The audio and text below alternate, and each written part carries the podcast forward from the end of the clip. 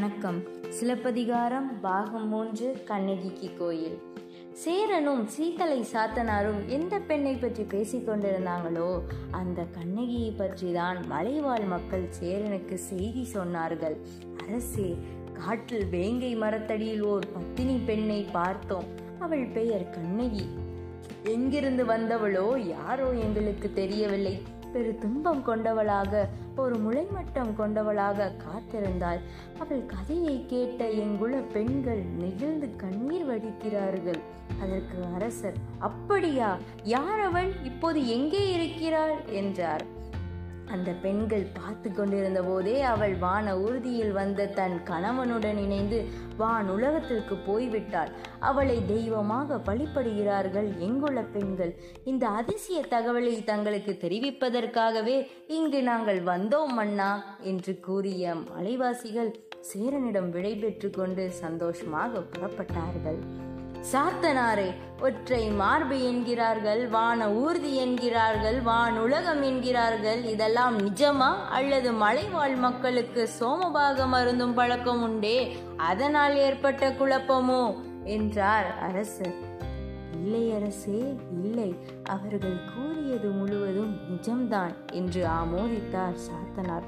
தொடர்ந்து கண்ணகிக்கு மதுரையில் நடந்த நிகழ்வுகளை சுருக்கமாக சேரனுக்கு சொன்னார். அதை கேட்ட செங்குட்டுவன் பத்தினி தன்மையில் கண்ணகி சற்று குறைவில்லாதவள் போலிருக்கிறதே கோப்பெருந்தேவி என்றார். இதுவரை சும்மா இருந்த சேரனின் மனைவி சட்டென்று அது எப்படி? என்றார். நிச்சயம் கண்ணகி மேலும் சில படிகள் உயர்ந்தவள். கோப்பெருந்தேவி கணவனுடன் சேர்ந்து உயிரை மாய்த்து கொண்டாள். ஆகவே அப்போதே கணவனுடன் இணைந்து விட்டாள். ஆனால் கண்ணகி கணவனுக்கு ஏற்பட்ட பழிச்சொல்லை நீங்கும் வரை உயிர் துறக்கவில்லை. அந்நீதி இழைத்தவர்களை தண்டிக்கும் வரை அங்கிருந்து நீங்கவில்லை. தேவர் உலகிருந்து கணவனை திருப்பி அழைத்தவள் அவள். இது போன்ற பல சிறப்புகளை உடையவள் கண்ணகி. அவள் போற்றுதலுக்கும் வழிபாட்டுகளுக்கும் உரியவள் என்று எனக்கு தோன்றுகிறது. அவளுக்கு நாம் ஒரு கோயில் எழுப்ப எழுப்புவது பொருத்தமாக இருக்கும் என்றால் கண்ணகிக்கு ஒரு கோயில் எழுப்பும் ஆர்வம் இப்போது எனக்கே இருக்கிறது என்றார் செங்குட்டுவன். நல்ல விஷயங்களை தள்ளி போடக்கூடாது உடனே தொடங்குங்கள் என்றார் சேரனின் மனைவி. கண்ணகியின் உருவத்தை செதுக்க சாதாரண கல் போதாது. இமயத்தில் கல்வெட்டு அதை கங்கையில் நீராட்டி அந்த கல்லில்தான் கண்ணகியின் உருவத்தை வடிக்க வேண்டும். நாம் எழுப்பும் கோயிலுக்கு எல்லா சிறப்புகளும் இருக்க வேண்டும். வரலாற்று சிறப்பு கலை சிறப்பு கட்டட சிறப்பு இன்னும் பல. சரியாக சொன்னீர்கள். சேர வம்சமே இதனால் சிறப்படைய வேண்டும் என்றார் சாத்தனார். சாத்தனாரே கோவலன் வேறு பெண்ணுடன் உறவு ஏற்பட்டு பிரிந்ததையும் அதை கண்ணகி எவ்வித எதிர்கொண்டாள் என்பது குறித்தும் நீங்கள் சொல்லிக் கொண்டிருந்தீர்கள். அப்போது சேவகன் வந்து குறுக்கிட்டான். இப்போது தொடர்ந்து சொல்லுங்கள் என்றார். அதற்கு சாத்தனார் இப்போது வேண்டாம். அது சற்று விளக்கமாக விவாதிக்க வேண்டிய விஷயம். இப்போது உங்களுக்கு அதிக சமயம் இல்லை. உடனே வடநாடு புறப்பட வேண்டும் என்றார். அதனால் என்ன இதில் அவசரம் ஒன்றும் இல்லையே கொஞ்ச நாள் கழித்து புறப்பட்டால் போதும் என்றார் அரசர். இல்லை மன்னா இது இளவேனிற் காலத்தின் இறுதி. அடுத்த வரப்போவது மாரிக்காலம். அதையடுத்து வாடை காலம் மழையிலும் குளிரிலும் படையை நடத்தி போர் வீரனால் வீரர்களின் உடல் நலம் கெடக்கூடும். படைகளை தயார் செய்யவும் பயிற்சிகள் எடுக்கவும் சிறிது காலம் தேவைப்படும். இந்த நிமிஷம் தொடங்கினால்தான் சரியாக இருக்கும். இல்லையென்றால் இன்னும் ஓராண்டு ஆகும் என்றார் சாத்தனார்.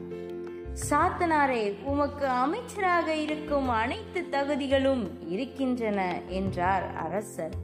பதவி என்பது தொல்லை பிடித்தது.